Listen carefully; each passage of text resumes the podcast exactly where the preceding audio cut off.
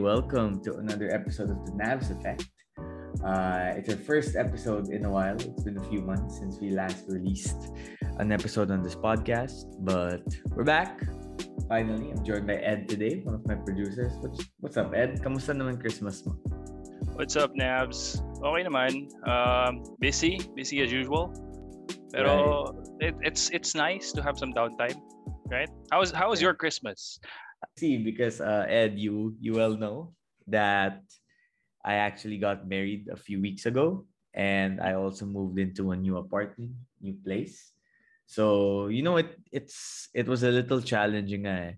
um, because you know you're trying to balance everything wedding planning finding a new apartment and then there's so much going on in the world of sports and nfts right and ed you and i are both in that kind of industry where it's a little wild but it's good you know the wedding's done went on a mini honeymoon of sorts uh honeymoon part one we like to say and finally getting some downtime also it's really wild for christmas you know, I'm starting to realize parang sometimes there's no time to breathe. There's so many events to get to, so many things to do.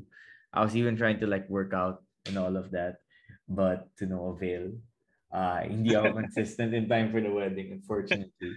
Just to, but I was sleeping like four or five hours a night. Okay, I know I sound like a diva right now, pero you know the workload, everything. But it was a great success. I I'd like to share that. Uh, of course, Ed, I would have loved to have you and Ron Ron is our other producer on this podcast. Shout out to Ron.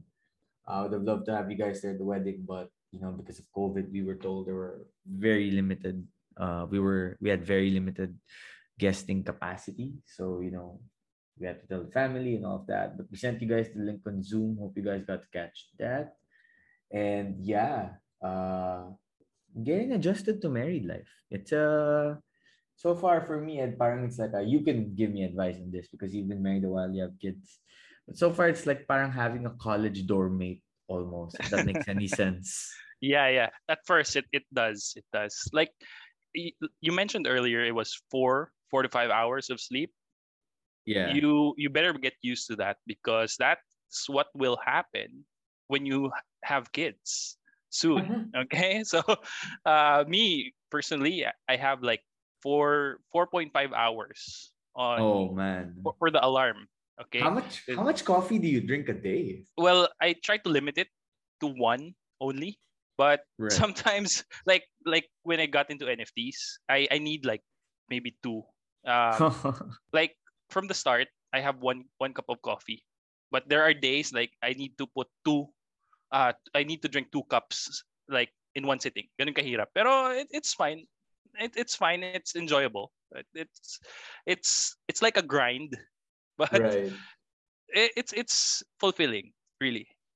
Sometimes, you know, sometimes I feel like all the money I spend on coffee outside, I wish I wouldn't spend it and invest it in like Ethereum or something. It sounds it sounds smarter for the future. But you know, I'm not sure if this happens to every couple, but like after uh, my wife and I got married, um, by the way, Indian weddings aren't like normal weddings. Just wanna point did, that yeah, out. I did Very important. it's a we normal Christian weddings are like one night, and we have like three nights of events, so we have to be like out of town.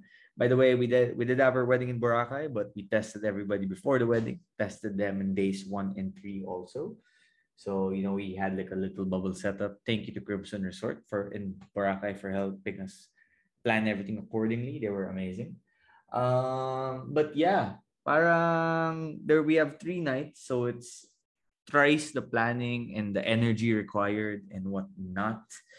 But yeah, where was I? Anyway, after I get we got married, uh, my wife and I, parang all the questions are asked, mostly for my parents actually, like, you know, when are you gonna have a kid? When are we gonna have a grandkid? Diba? And I feel like yeah. it happens to so many wedded couples right after they get married. And I'm just like five years. And then they do this whole like guilty face where they're like, you're gonna wait for us to get so old before we see our grandkid. And I'm like, I'm sorry, okay, but I can't. I can't not just yet. like I don't even want to get a pet right now because I feel like it's so much responsibility. So I'm still trying to enjoy that. And you know, we we still have to watch as many NBA games as possible, right? True, and true. I'm sure you can attest to the fact that it's hard holding a baby in one hand and watching a game, you know, holding the remote on the other. Yeah, and uh, typing on the keyboard if you're if you're monitoring something with like watching watching something, you're you're minting something, and you need to wake up at a certain time. Oh man, yeah, I'm sure. And you know what's interesting? I I guess some people might call me privileged for this, maybe, but so my whole life I've grown up with maids at the house, right? Mm. Um, and I I moved into my new apartment a month before I got married, just because I wanted to live alone for a little bit before I got married. And I purposely, intentionally decided not to get a maid for our apartment, even after my wife has moved in. We both decided to do that. And I don't know, I guess we're like um, other people it would be like, yeah, you're not living with a maid, so what? A lot of us don't live with a maid, right? Which I hmm. totally get and totally understand. But even if I'm like, so I'm 29 now and I'm doing this uh, no maid lifestyle for the first time in a while. And I'm finding like enjoyment in doing simple things, almost like washing dishes and like yeah. cooking food. But you know why I enjoy it also? It's because it takes my attention away from my phone, right? I feel like sometimes when we're busy with our phones so much, even if we don't have something we do, we find something we end up doing because we're on our phone scrolling mindlessly sometimes. So kind of like putting the phone down and doing house chores brings you back to earth a little bit. What's your average like on on your screen time? On my phone? Yeah. Um well, actually, I had a screen time notification earlier. So, sakto yung tanong mo. It's about uh-huh. three and a half hours per day. Oh, okay. And then like 400 something notifications, which, yeah, which is a lot. I might need to fix that. Uh, but that's life when you kind of work in media, right? Yeah. Um, and but yeah, I think I've gotten better though since uh, I moved out and got my own place of putting my phone down because you know when you're sweeping the floor and you have to do house chores and housework, you kind of uh, use your phone less. But it's turned out for the best. Anyway, Ed, it was fun to catch up. This episode we have coming up is with Joe Viray, my co NBA writer for Rappler Sports. He is also a writer for Golden State's SB Nation page, Golden State of Mind. And Joe and I basically reacted to today's NBA Christmas games, which turned out to be quite interesting and exciting, even if there were so many injuries, so many players out due to COVID. That whole situation is a mess right now, but got some really solid basketball. Ed, did you get to catch any of the games today? Yeah, I did. I did. Uh, I think I, I watched the last few seconds of the Lakers in the Brooklyn Brooklyn game. And uh, sorry, Laker fans, another L. Right? How how was how many was that? Five already? Five straight. Yeah. Five tough straight. Times, yeah. Tough times they're in struggling. Lakerland. They're struggling. Uh, but you know, Ed, like myself, we like watching the Miami Heat. Um, and today, news came out Kyle Lowry's health and safety protocols. Yeah. Day after it's announced that Dewayne Dedmon would be out for one to two weeks, and Dewayne, who is actually the Miami Heat's backup center, was starting because Miami's original center, Bam Adebayo, injured his thumb a few weeks ago, and he's still out, expected to be out to like mid Jan to Feb. Mm-hmm. Uh, Jimmy might finally come back tomorrow. He's it feels like forever since he's last played, right? And PJ Tucker. yeah. But yeah, and Oladipo still out. This I honestly, Ed, I don't know how they're 20 and 13. It's insane. There's seven games above 500. And actually the biggest reason, aside from the fact that they have a, a fantastic head coach, was I thought because Kyle Lowry was playing amazing. But mm-hmm. now he goes to health and safety protocol. So it's going to be interesting to see how the Heat do. You know, they have a soft schedule kind of coming up. They play some teams that aren't exactly elite, but yeah. we'll see. Of course, when you don't have your best players, it's different. But yeah, Ed, we'll catch you on the flip side, everybody. This is the Navs Effect. Okay, Joe. So we just had our annual NBA Christmas Day games that, as hoop junkies in the Philippines know, is both a very stressful and a very exciting time. Stressful for time zone reasons, uh, but exciting because we love our Christmas Day games. So before we get into that, how was your Christmas, man? What did you do? Well, as usual, ate a lot. You know, that's what Christmas is for, just getting fat and, you know, getting getting a bit inebriated, I would say. yeah. But yeah. yeah, it's just celebrating with family, and watching basketball. Great day of basketball today. I think I don't know, maybe my memory is not as sharp, but it's been one of the more great Christmas NBA days in recent memory. So yeah. Yeah, exactly. And I, I have an interesting point about that too. Um, considering like the expectations, like me myself, I had for the, the games this Christmas, you know, I, I felt it was a bit of a downer with all the COVID uh, cases, but it turned out to be pretty entertaining. But before that, I saw your tweet the other day about how Christmas and the holiday season here in the Philippines means uh, you kind of have to suffer through our family relatives uh, singing with the karaoke.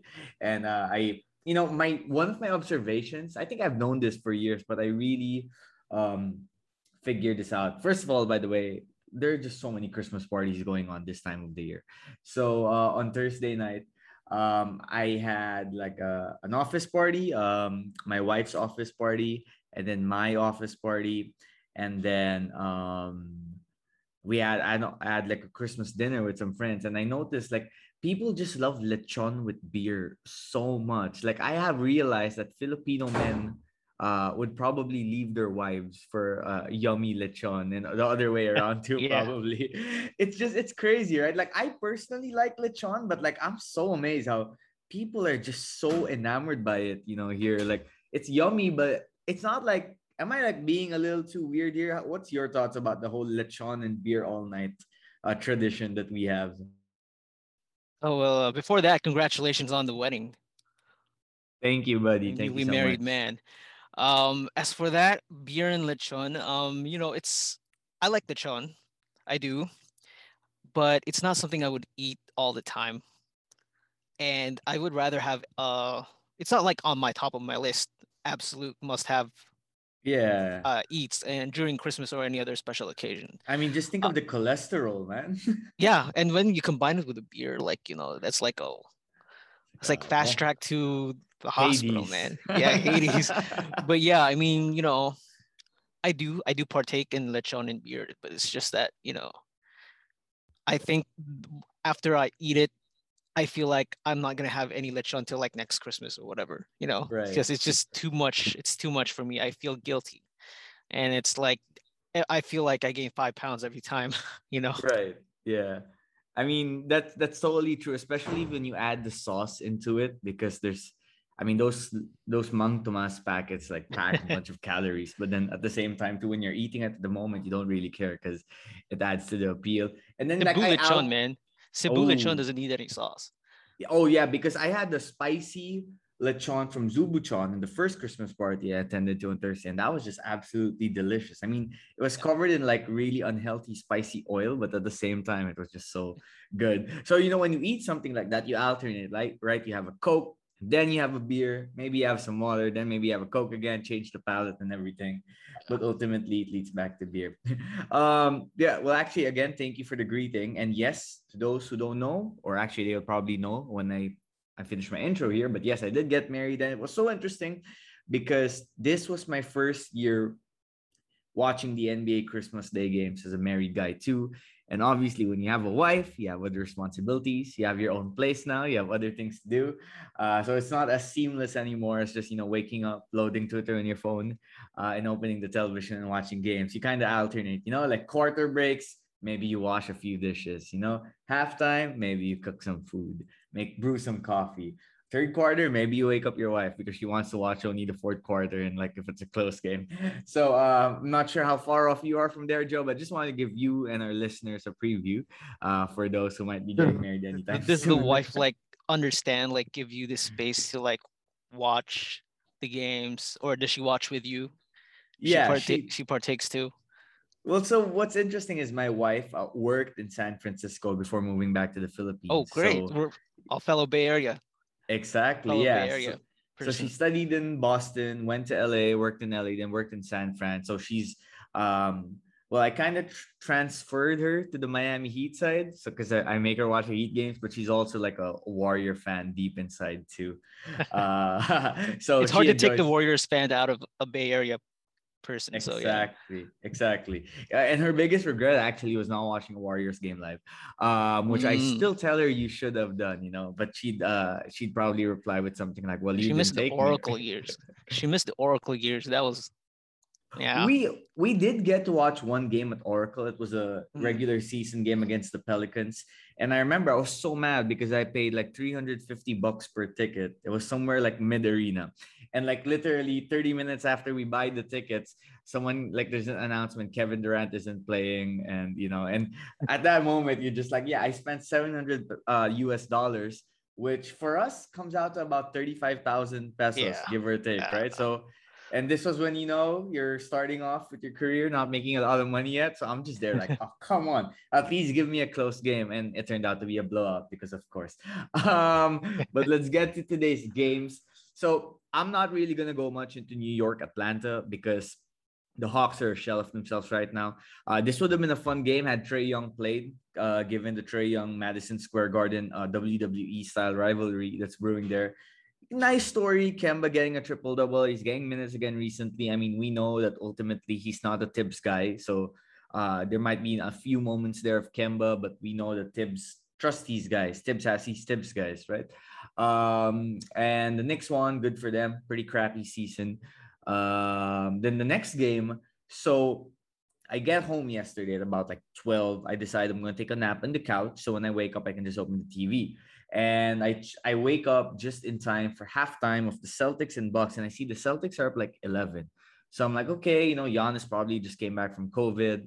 Uh, Bucks are probably struggling. I'm gonna like nap 30 more minutes. Wake up against the fourth quarter. It's an 11 point lead. I'm like, oh wow, the Celtics actually held on to this lead. I thought it would be close. So I said, let's figure, let's watch something.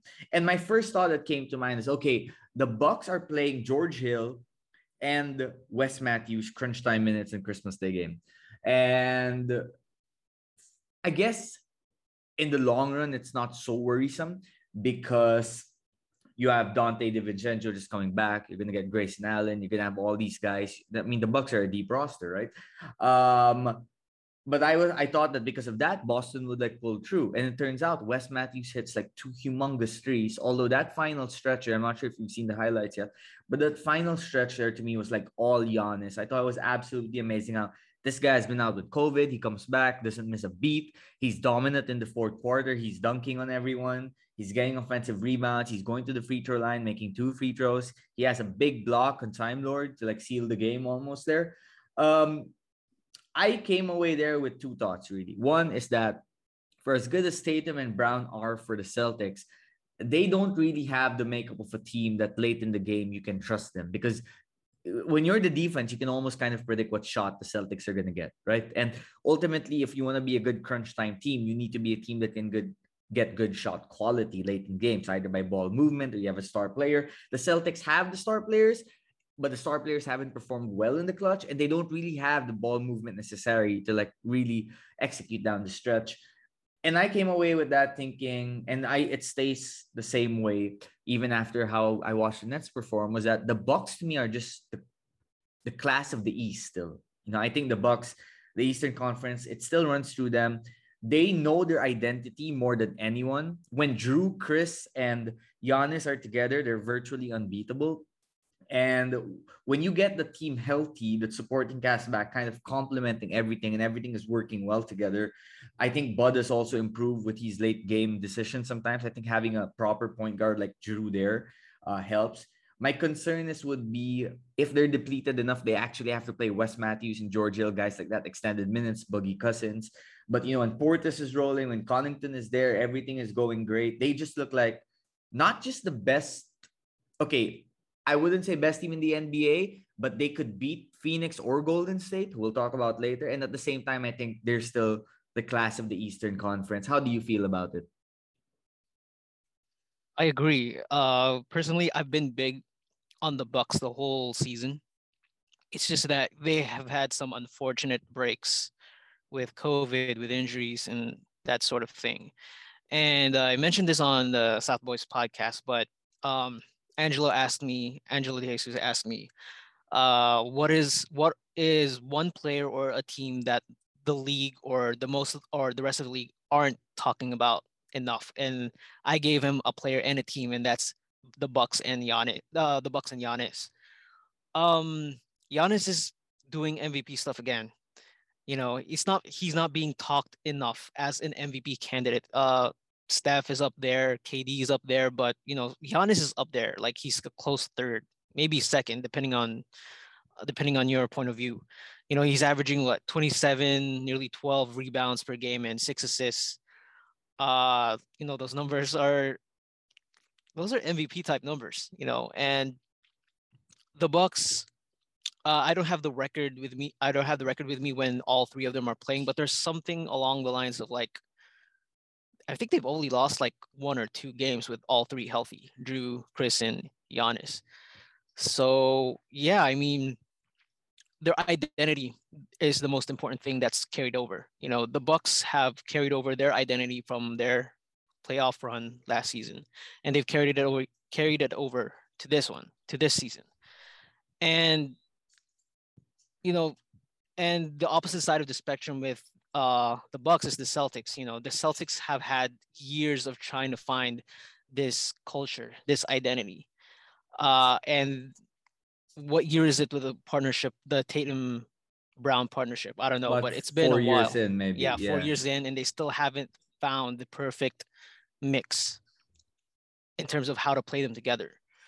Uh, when I like when I watch Celtics games, I see a lot of one-on-one. I see a lot of stagnation on offense. They try to run something, they try to run sets, but the problem with that is once those primary sets don't work, they don't have any secondary weak side actions or plan Bs that are integrated in their sets. You know, they just, you know, uh, pass it to Tatum, pass it to Brown, and see if they can make something out of nothing. And it's a shame because it's just the the Celtics have two of the premier wings, two-way wings in the league, and premier two uh premier wings in the league are a rare commodity commodity, and to see the Celtics waste that is kind of a shame, you know. And I don't know if there has to be a change in terms of the infrastructure of the overall infrastructure. I mean, they did have a coaching change already, but I think if this continues to happen, their you know their offense, their 20th in offense, um, I think you'll have to trade away someone, and most likely it'll be Brown because I don't think mm. the Celtics will, you know, uh, listen to offers for Tatum. So I right. think they'll need to do something drastic soon, or else it's just gonna be more of the same. Okay, to be fair to the Celtics, we should have mentioned that they didn't have Dennis Schroeder, who entered the health and safety protocols today, and they did not have Al Horford. And while Horford might not be the all star he was during his prime, I think in that Celtic system with those guys who he's played with for years, he's still pretty. Um, he can be pretty useful. Uh, and the Bucks were relatively complete, at least in terms of star power. But I agree with you. And while you were talking there, it got me curious. So I searched um, the upcoming schedules for both teams. So right now, the Bucks are 22 and 13. That's good for third in the East. They're two games behind of Brooklyn, same as Chicago for the number one seed. Um, Brooklyn right now is in the Western Coast trip, right? I believe they they play they played the Lakers today. They play the Clippers, although they might catch a break there with Paul George being out about a month, as reported by Woj. Uh, here's the Bucks' next couple of games. Okay, at Orlando, at Orlando. Which, if you have those big three playing, that's a W and a W. I mean, and then they have New Orleans. New Orleans is playing better, but they should win that. They face Detroit, and then they face Toronto. So that's five winnable games, and you can make the case that by the time those five games are done, they're about 27-13 or 26-12, somewhere there. I think they'll eventually get to that number one seed. Is my point. They face a bit of a tough stretch after Toronto. They face Brooklyn, they face Charlotte two straight times on the road. Then they face Golden State at home. That's going to be a very interesting matchup. Toronto at Atlanta, Memphis, Chicago. So they have a pretty soft stretch in their schedule to start January that gets a little difficult. But I think this win and I thought this was low key a big win for them. Coming back on Christmas against the Celtics, getting that win, uh, getting Giannis to dominate in the fourth the way he did.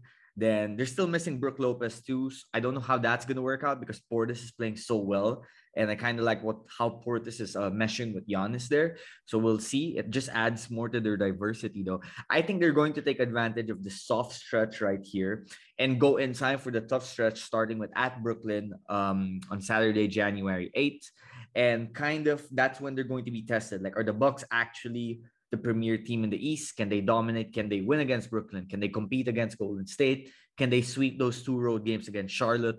Those are like the little tests during the regular season that kind of give us an idea of how good the team is. And I say that because I remember last year, Milwaukee had two straight home games late against Brooklyn. And this was when Brooklyn was rolling. Brooklyn wasn't complete. They were only playing with two of their three stars. But I thought the way the Bucks played late in those fourth quarters kind of exercise some demons from past seasons and help them execute down the stretch like we would see against Brooklyn in the semifinals against other team in the playoffs. So that's going to be interesting to see. Boston, on the other hand, they face at Minnesota. Minnesota's just depleted right now with all the guys out. Uh, they have the Clippers without George, and they have a tough one against Phoenix and Orlando, San Antonio, two games against the next two games against the Pacers. You can kind of make a case that they should go with their talent alone with having Brown and Tatum. They should go about 5 2 or 6 2 in the stretch of next seven or eight games.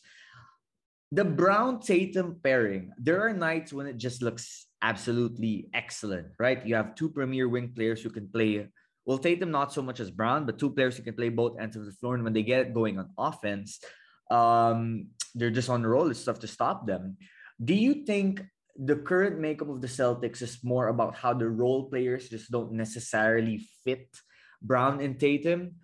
Or when you have two players who are really similar in terms of needing the ball, creating isolation style in Brown and Tatum, it's hard to find the role players to match those guys? Um, I think it's a bit of both, but uh, if I had to lean one way, I would say the role players, because the thing I noticed the most about the Celtics is that they really lack that play connector. Uh, Marcus Smart is probably the closest they have, and maybe in some stretches, Time Lord. Time Lord is a pretty underrated passer, and he he can be a big man hub, but besides them, you don't really have anyone else who can be that connector on offense. Dennis Schroeder is more of a scorer, score first guard. And you and Al Horford maybe, but he's not really that effective anymore in the, at this stage of his career as a as a as a play connector. But um yeah, I mean, I believe that even if the fit between Tatum and Brown isn't on paper, you say like ideal. I think you can make that work given the right kind of role players surrounding them. And the fact of the matter is matter is the Celtics just haven't surrounded them with the right right personnel, the right support. Uh, and I don't know if they can at this point, you know, so that's why they've they're at this kind of a crossroads where they have to choose between keeping the both of them or trading one of them. Because if they if they keep both of them, then you'll have you have to do something around the margins and the Celtics haven't done that. So you know, everyone else is saying, "Oh, you should break it up." Mm-hmm. And I'm leaning towards breaking it up because I don't see anything the Celtics can do at this point to fix that. Uh, because you know their offense is their offense is shot at this point, and they can't find any solutions in terms of uh, tactics, in terms of X's and O's. So there's something has to change, and at this point, it's one or the other. Would you trade Jaylen Brown for okay? Let's say um, say I'm Brad Stevens and you're who's the GM right now at the Pacers? Is it still Pritchard? It's I think yeah, it's uh, still Pritchard. Pritchard. Yeah. So let's say you're Pritchard and I'm Brad Stevens, and you know talking about how our team sucked this season, right? You know maybe we've had a few beers. It's Christmas Eve, and I just tell you, hey, um, what if we do Jaylen Brown for the for Sabonis? If you're Indiana, how do you react to that? And if you're Boston, how do you react to that? Because I wouldn't say it's a yes, but I also wouldn't say it's a no. It's a hmm. I might circle back to that eventually. I actually think that's a pretty good fit for both teams. Uh, especially since that uh, report where the Pacers were thinking of kind of, um, I don't know if they were kind of blowing it up completely, but they were trying to find uh, trade partners for Sabonis because Sabonis is reportedly frustrated with the situation there.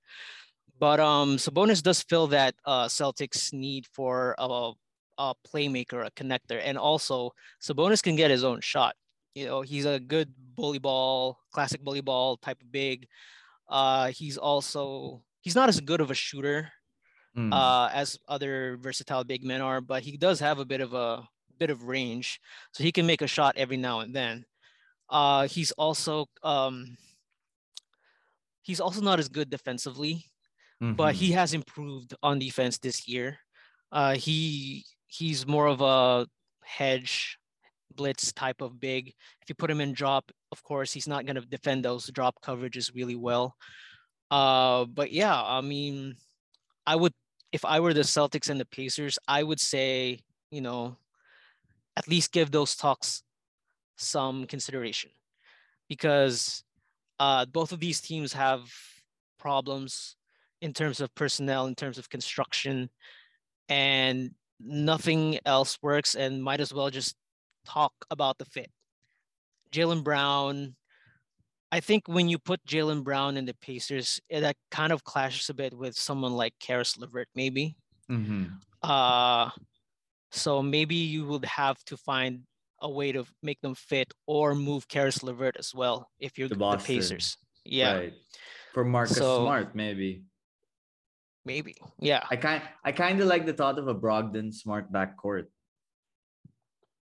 I think that I think that's good actually. They they um Smart doesn't really need to be the as ball dominant as someone like Brogdon. He mm-hmm. can be mm-hmm. a secondary ball handler and uh, playmaker. So I think that's a good fit. Yeah, and he would give Indiana like some some attitude. You know what I mean?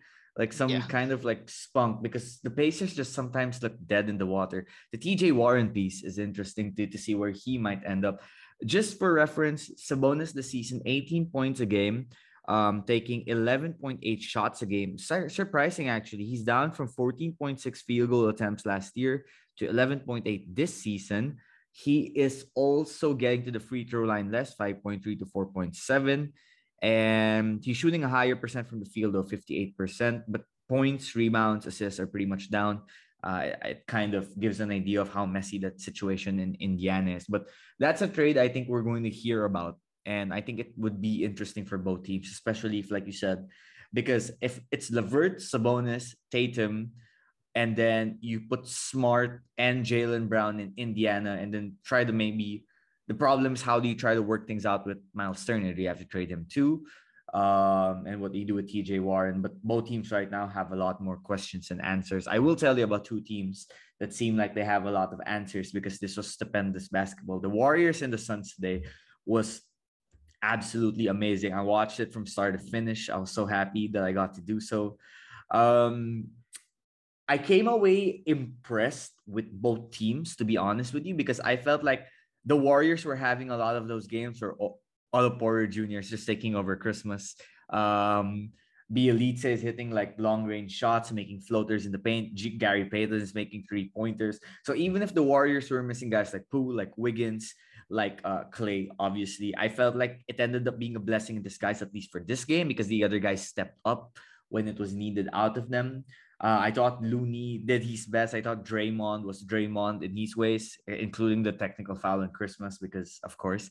Um, but I also thought the Suns were good. One guy I wasn't really, I was looking for was Devin Booker. I thought he disappeared there a bit in the second half. I thought the Warriors kind of faced him out off ball a bit, forced the other guys to beat them more. Um, I thought though Bridges looked good. I thought Ayton had some nice moments. I felt like they should have gotten the ball to him more. CP was CP. Cam Johnson you know, Cam Johnson playing like Cam Johnson from last year again is pretty good. Ultimately, I thought Phoenix didn't play bad. I thought they were good. Maybe not great, but they were good. But the Warriors today were just excellent. And performances like that is exactly why I think Steph is Steph is my MVP right now. Uh, I want to get your thoughts on that too. There was a point in the game early. I think the Warriors were up two, or it was the Phoenix that was up by two. But then I was looking at the stat, and Steph was actually a plus plus six, somewhere around there. Yeah, plus six or plus eight. And so every time he was in the court, Phoenix just didn't have an answer for him on Christmas Day. Finally exercised some of those demons. Um, what reminded me about this game was those old school Mavs uh, Spurs games from like 2006, 2007, where you know these are the two best teams in the NBA, right? These are the two teams with two premier players in Duncan and Dirk and you've got a great supporting cast surrounding surrounding both of them and you just know even if these two teams meet in the western finals it will actually be the NBA Finals. And that's what I came away thinking earlier. Of course, seeing Milwaukee play well again might spoil that party, but right now, Phoenix and Golden State are the two best teams in the NBA. And their game earlier just proved it because I tweeted this out too. Going from Phoenix Golden State to going to Lakers Brooklyn was not a seamless transition. It was not at all. What were your main takeaways? Because I know you were covering this game for um, Warrior State of Mind. And by the way, I know you have an article coming out too. So guys, check out Joe's work.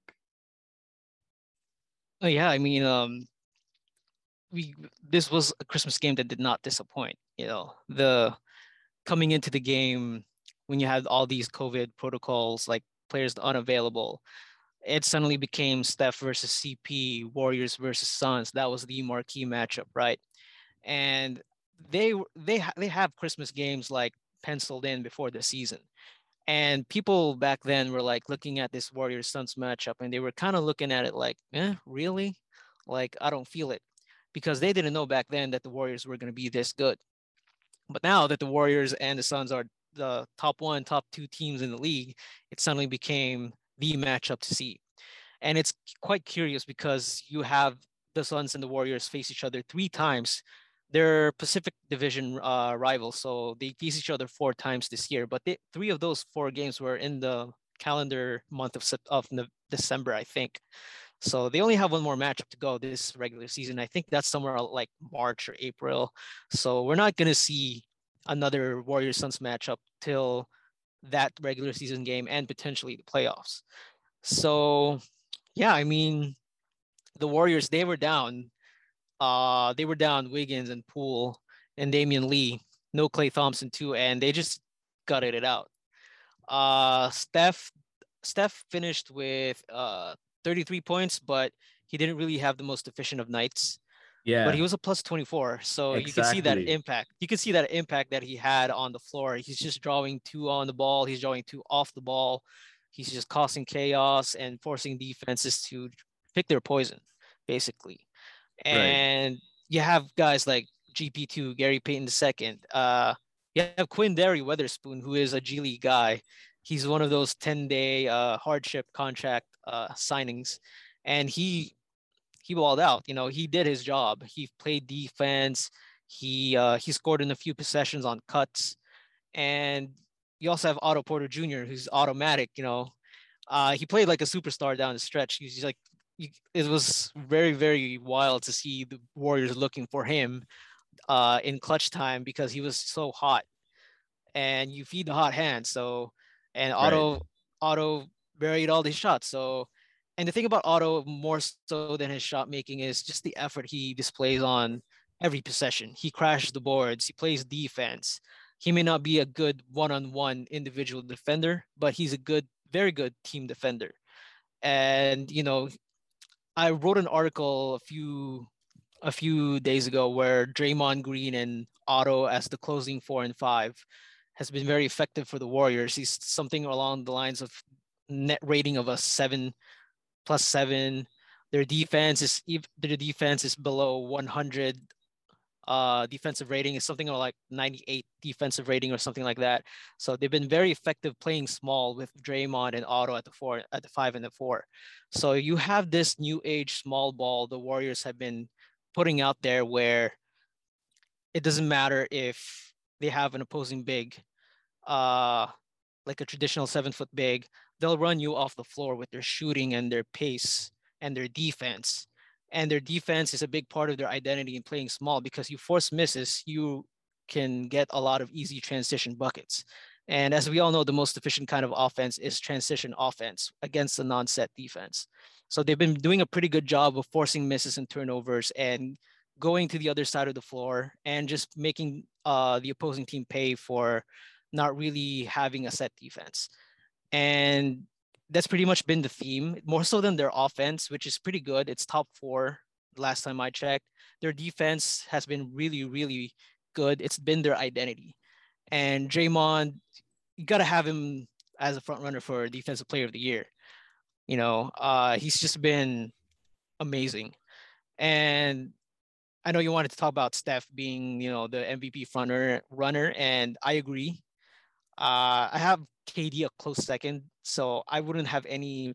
Uh, I wouldn't protest if people had KD up too, but I think for me, Steph is Steph is just doing a lot of things that the stats don't capture as usual.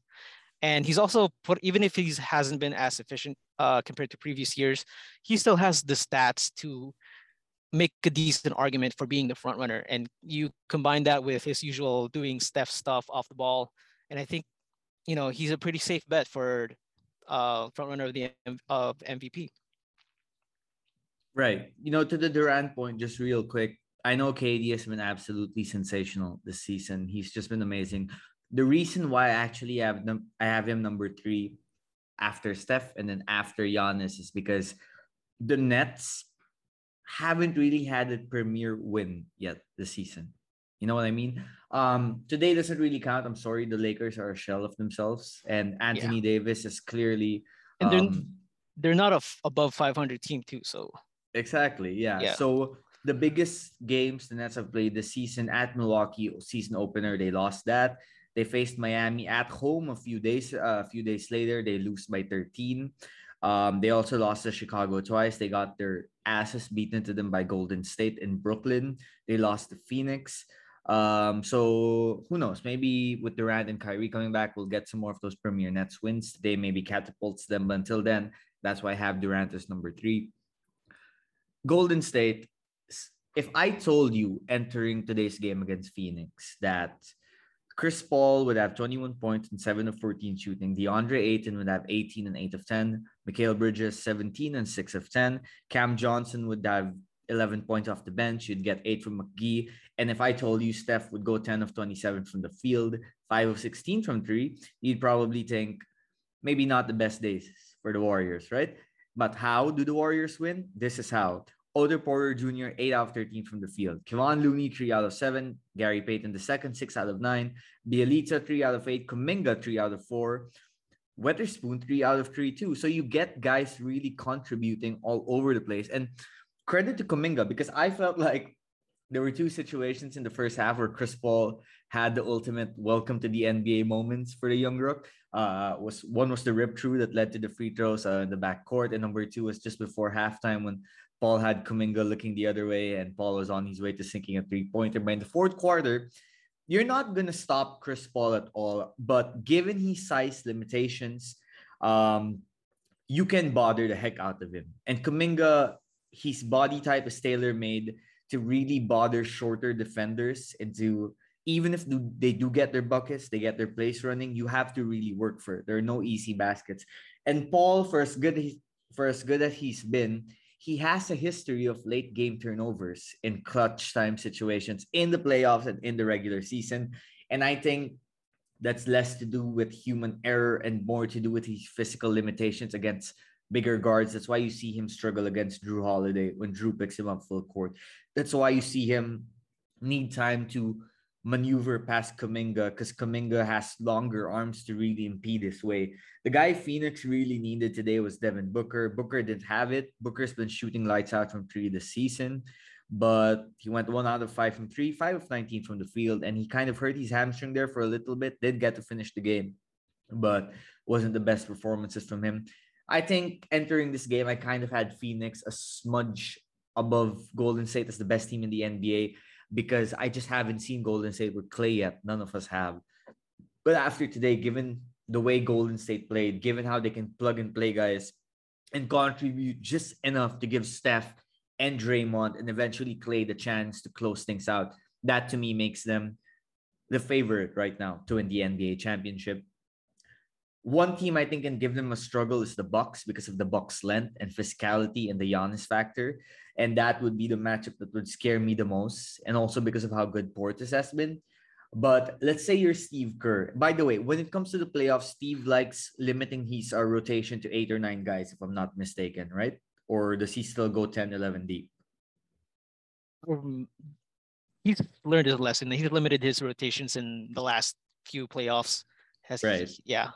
Right. So let's say, uh, God willing, the Warriors are healthy, okay? NBA finals. And they, they they're facing the Bucks because to me, those two teams are on a collision course right now to meet in the finals. I think the Bucks are that good. Say you're Steve Kerr, you have to cut your rotation down to eight, nine guys. and you have a healthy lineup. So Klay, Poole, Wiggins, but then you have the other guys playing really well. Which nine players are you trusting against Giannis and company? Well, obviously, you must have. I would say Otto Porter Jr. has to be on that short list of eight to nine. Uh, the key with Giannis, in my opinion, is just having length and ability the ability to switch as much as possible. Um, not because you know any one of them can guard him one on one, but because you need someone to hold the fort while Giannis is trying to pound his way inside. And you know, if in a theoretical matchup against Giannis, you're gonna have to form a wall against him. You're gonna have to double up, double double him in the post. Um, and also you have to limit like the Warriors are a turnover heavy team. You have to limit those turnovers because Giannis in transition is an unstoppable beast. You know, uh, we saw that in the Phoenix series. Um, but yeah, you gotta have uh, Otto Porter there. Uh, you gotta have, I would say, JTA, and assuming that, uh, I would say that assuming that James Wiseman is back by that time, fully healthy, fully operational, I think James Wiseman can do a pretty decent job on Giannis just because he's tall and has that length.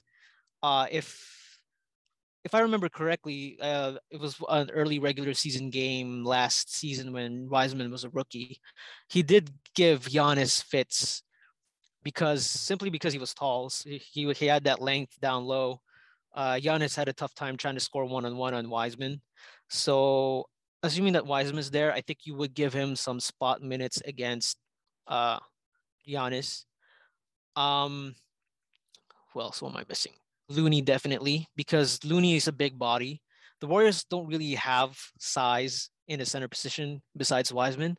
So you'll need all of the burly bodies that you can get. And Looney is one of them. So I agree with you that the Bucks are those one of those teams where they just have that perfect mix against the Warriors. They have length on the wings. Uh, they have length on the in the guard position with Jrue Holiday, and he can pretty much, you know, Steph has had some success against Jrue, but Jrue can definitely hang with him, and they and the Bucks have had some good experimenting experimentation dating back to last season where they didn't play as much drop coverage. They switched a lot of actions, and switching every action is kind of like the Warriors' kryptonite because they're off-ball stuff. You rely on uh, botched uh, coverages, and switching really does make up for a lot of those botched coverages. So, yeah, it's gonna be tough. It's gonna be pretty fun watch, I would say. Uh, if we get a Warriors Bucks finals, man, I don't know. It's gonna be I, I know it's not as it's, it's not as like star studded maybe when you look at it from a mainstream media perspective. Right. Uh, but yeah, I mean, just the basketball, the quality, it's gonna be it's gonna be really great. I wish I wish I will pray for Warriors Bucks finals. Star power. The one team, the one team in the East that I think can still give the Bucks fits is the Heat. And I'm not just saying that because I cover the Heat, but I just yeah. think when you look at the Heat 1 to 10 with the way guys like Gabe Vincent, Max Strus are playing right now, if the team is healthy, which I really have questions about if they can get healthy in time and build that chemistry in time. Larry entered the health and safety protocols today.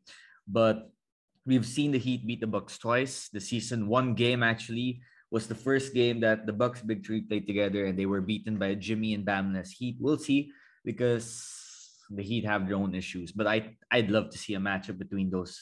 Uh, an epic third conclusion to that trilogy would be pretty fun. Um, and I'm still I still think a Heat Warriors matchup would be pretty interesting in the finals too, with that ball movement and whatnot. But the Bucks, there, I mean, the Giannis factor is just it's like you know when things go wrong, you call in Godzilla to save the day, right?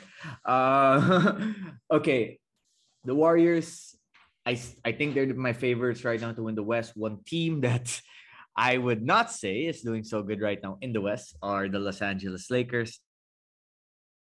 I had this thought enter my mind um, watching LeBron today because LeBron is pretty much perfect today with the way he played. That late game decision, knowing he was on fire, knowing the defense would go to him to set up Malik Monk for a layup to tie the game was just next level stuff. But when I was watching LeBron earlier, because Joe, I play pickup games. I play I played ball since grade school. You know, it was practically a religion for me growing up. Played with my friends, my classmates.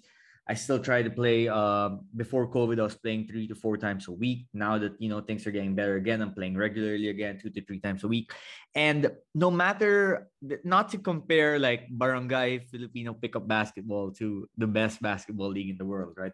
But almost anywhere you go, it's basic. If the oldest guy in your team is required to do everything, score, pass, rebound, defend, um, rotate um, call everything out from the bench, be the coach. I'm sorry, even if he's so good, even if he's a candidate to be the GOAT like LeBron is, that's just so much of a workload to put on someone with that much mileage, that many responsibilities. And LeBron is at the stage where the greatness we're seeing from him regularly should be reserved for spurts and moments rather than 48 minute games five straight times only to lose each of those games, right? And this is where, for better or worse, even if you say you know what Russ is, you know what to expect, Russ is making $47 million this season. He's the highest paid Laker on the team. He was brought in to bring energy for a team that looks like they have no energy.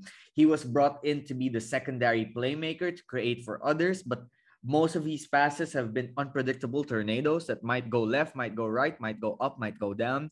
And there are games when he's gonna blow easy layups because he's just too frenetic and he's moving at too strong a pace. He's jumping off his left leg when his body is going right. He's jumping off right when his body is going left. And that's why you see him missing dunks, getting blocked by the rim.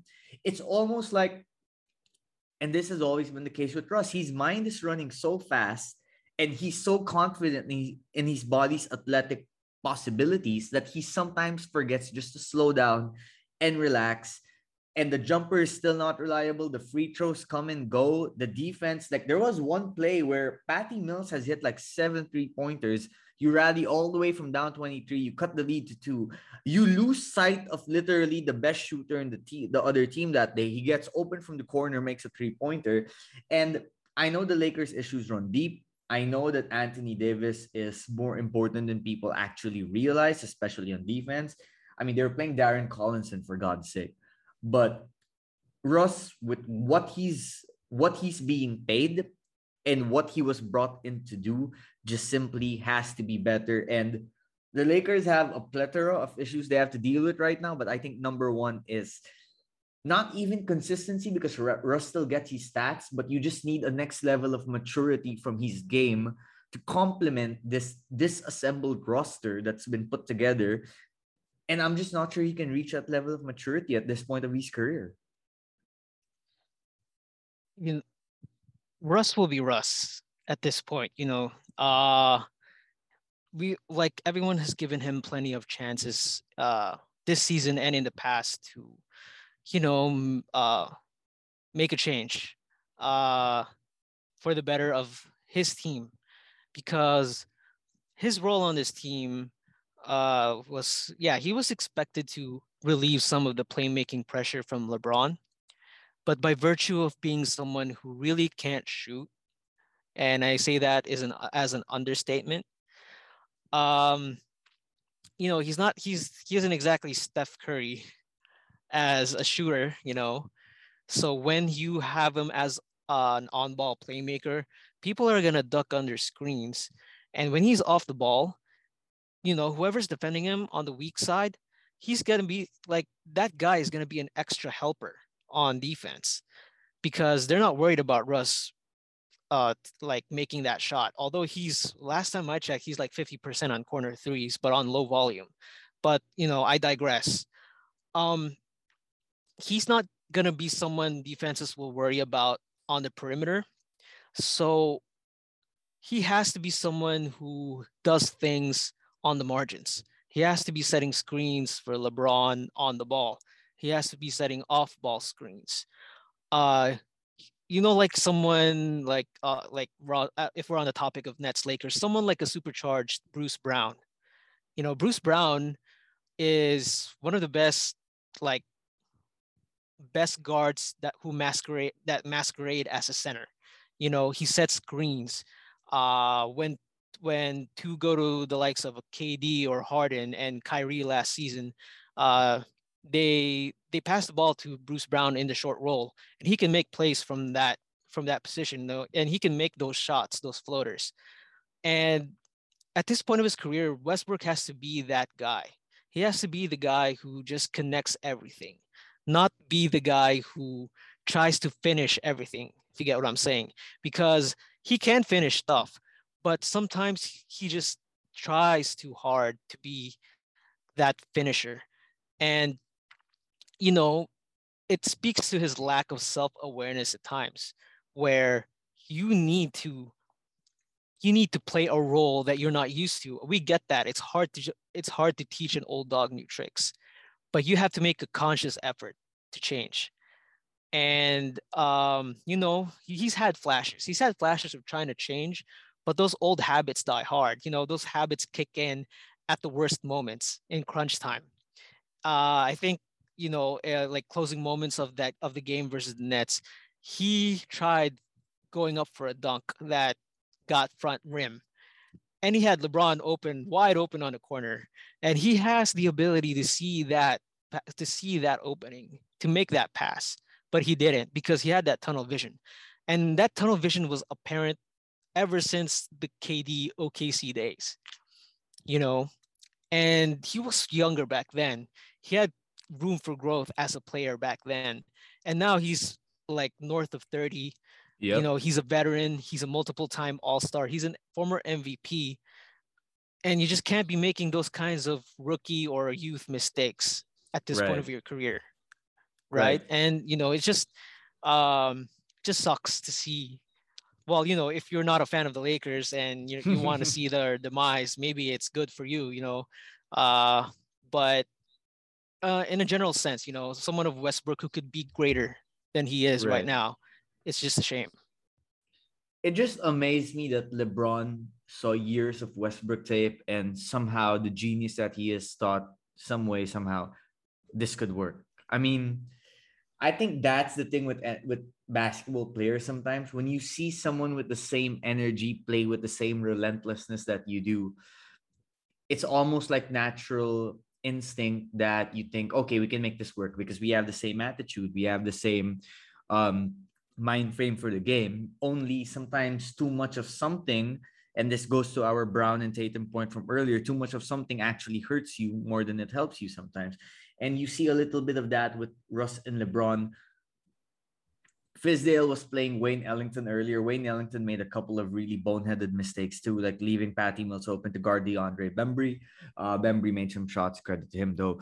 But playing him was a necessity because of his floor spacing when you have Russ together with LeBron and also with Dwight.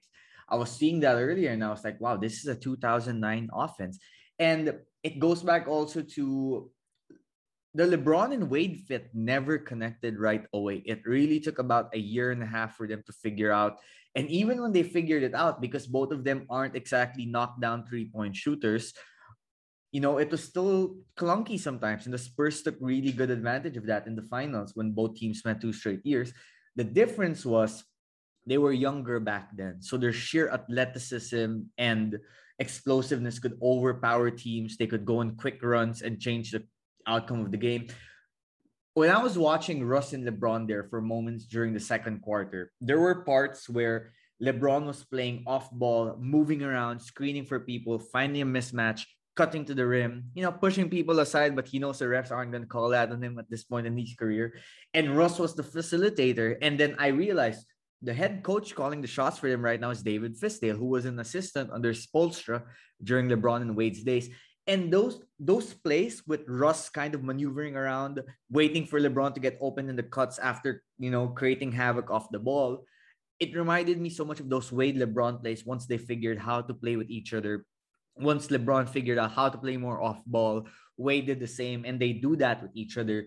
The difference is LeBron is 36 now. He's not the cyborg that he was when he was in Miami.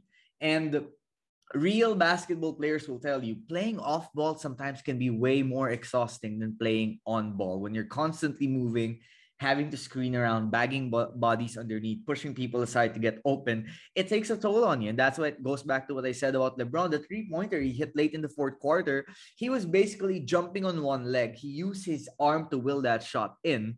And I was like, man, this guy's tired. And he has been superhuman as of late. And the Lakers are on a five game losing streak. So it's going to be interesting to see how it all turns out.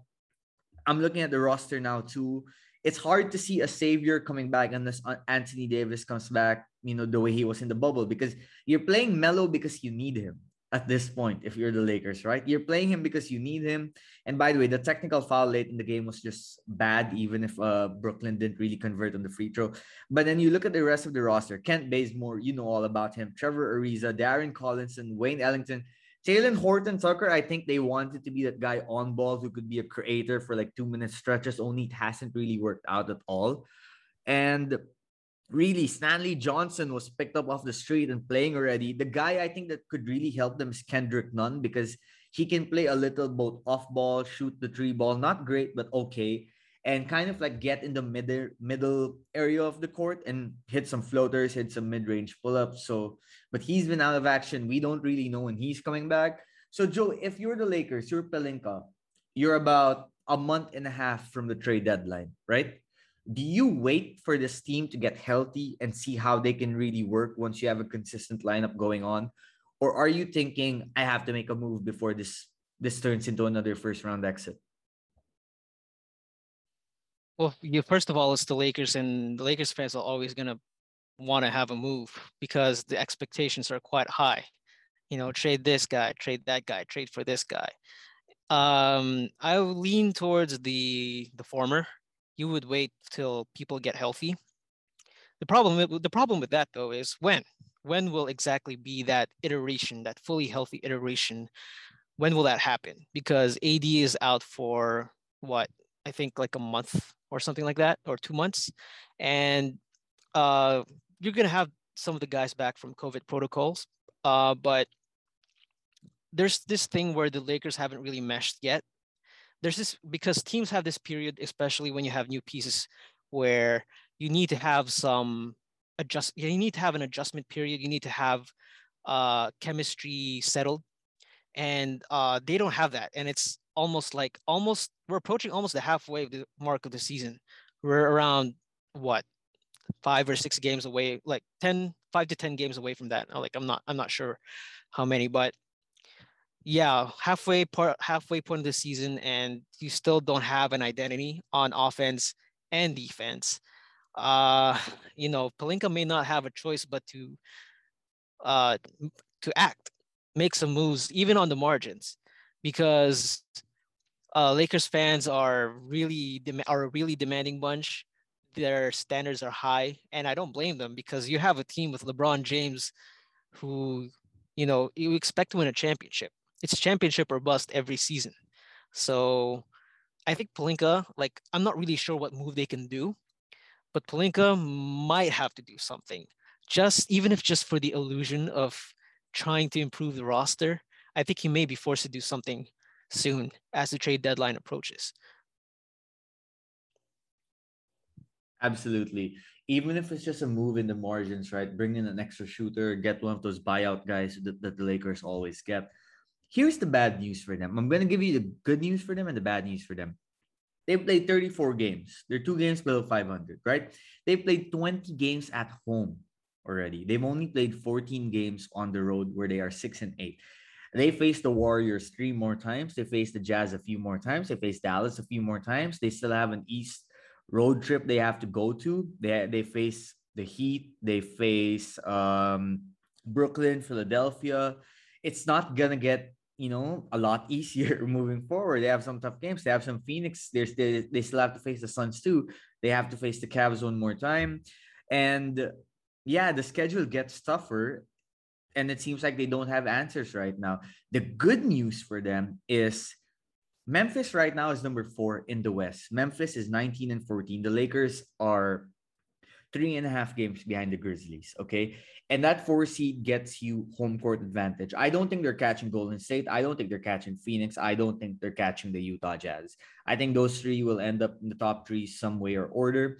Um, now, if you're the Lakers too, you're thinking Clippers are 17 15, but Paul George just got injured a month. They're going to, you figure they're going to drop because Kawhi's not coming back anytime soon, too. Dallas is 15 and 16. Luka just entered the health and safety protocols. He doesn't look like he's in top shape. You know, he doesn't look like he has the best health right now, too.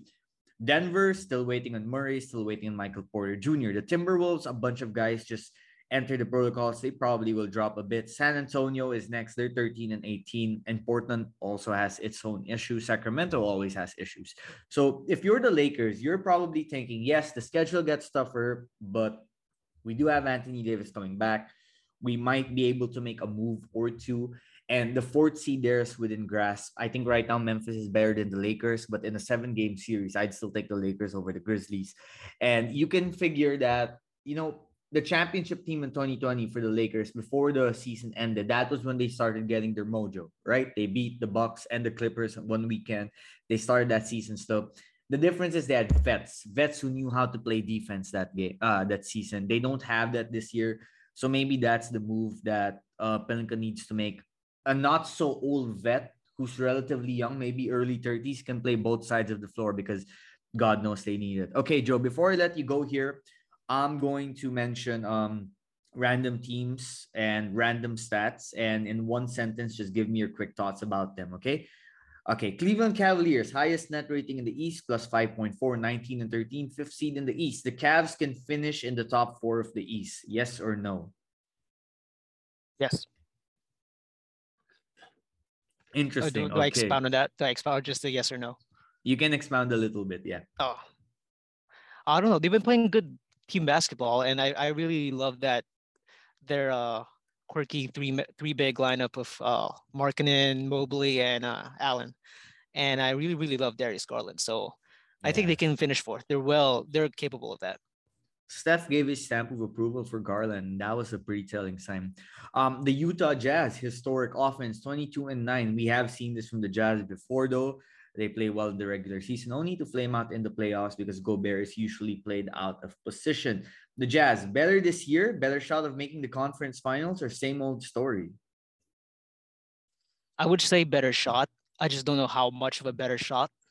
Like, I would say if their chances last year were around, let's say around 60%, I would say this year would be around 65 to 70%.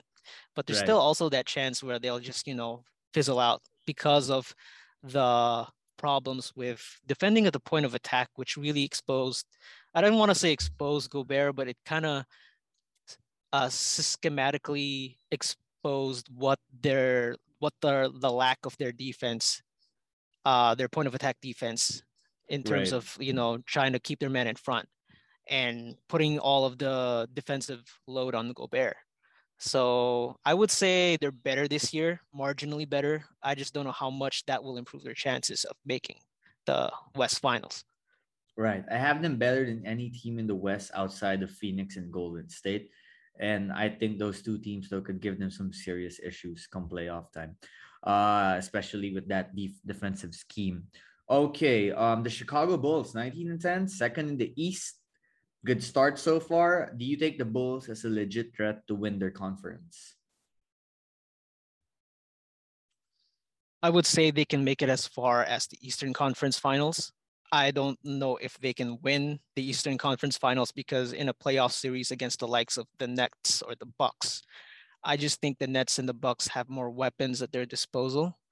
Um, you know, I I like DeMar DeRozan. I like uh I like uh Lonzo. I like uh, LaVine.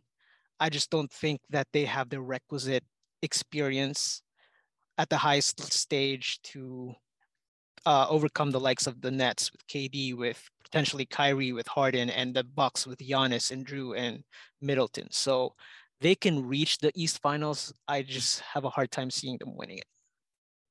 I agree with that. Um, if I'm the if I'm the Bulls though, I'd like I'd like to go up against a team like the Bucks, weirdly enough, because of how the Bucks like to play defense and Brook Lopez is in there. Um, I would not want to face the Heat if I'm the Bulls because the Heat have a few wing defenders. And I think I'd like to go up against Brooklyn though from the Bulls because I think if it's going to be a scoring matchup, you know, which team can put more points in the board, especially without Kyrie. I I might. Yeah, I think I it depends on Kyrie being there. Yeah. Exactly. Or not. Yeah. Some way, somehow, it always depends on Kyrie, right? Mm-hmm. Uh, I agree with you though. I think Cleveland could be the team that um upsets uh, a higher seed. Like if I'm the Heat, I'm trying to avoid Cleveland at absolutely all costs possible. That's a terrible matchup for them. Speaking of potential upsets, right now the lower seeded teams in the West, we're gonna go five to ten to include the play in. Clippers, Dallas, Denver, Lakers, Minnesota, San Antonio.